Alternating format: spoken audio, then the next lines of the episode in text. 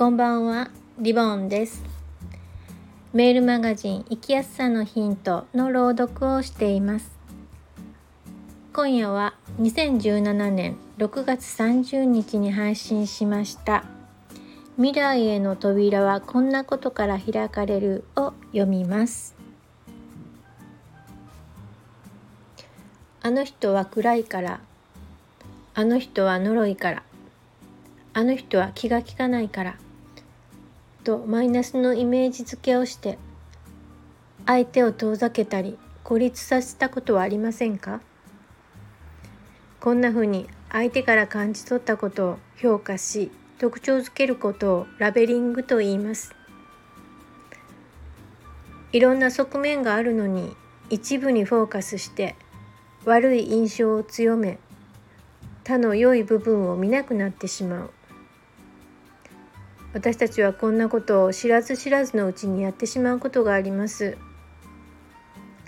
勝手な印象は誤解や過剰な決めつけによって作られ良い関わりを閉ざしてしまいます。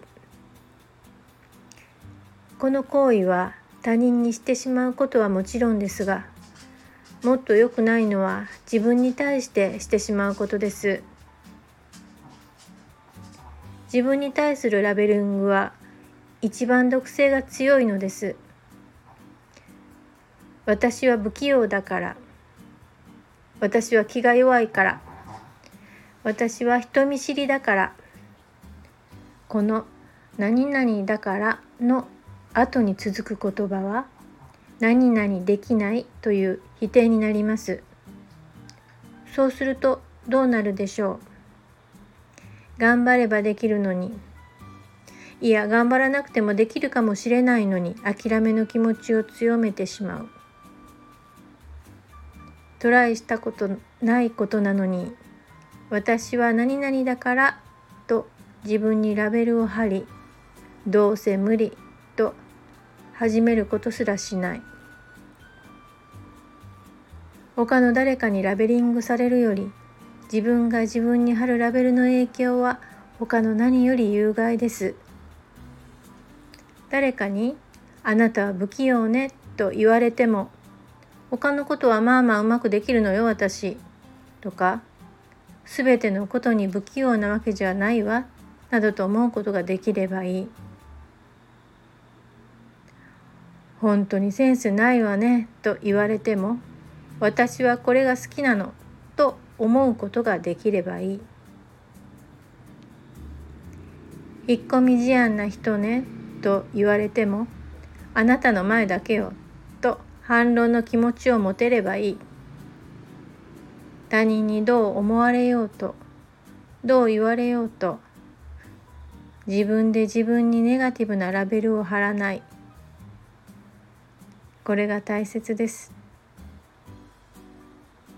とは言ってもこのラベル誰でも1枚や2枚は貼っています。気づきにくいのでラベルは長年にわたって貼り続けられ剥がしにくくなっていることが多いです。まずはどんなラベルが貼り付いているのかそれに気づくことが必要です。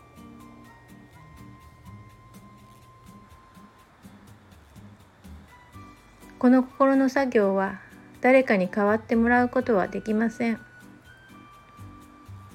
私は飽き性だから今回もどうせ続かない。私は口下手だからうまく人とは関われない。私は文章が苦手だからうまく書けるはずがない。などなど。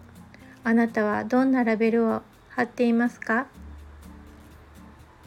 そのラベルが剥がれたらあなたの未来はどんな風に広がりますか？今夜の朗読はこれでおしまいです。最後まで聞いていただいてありがとうございました。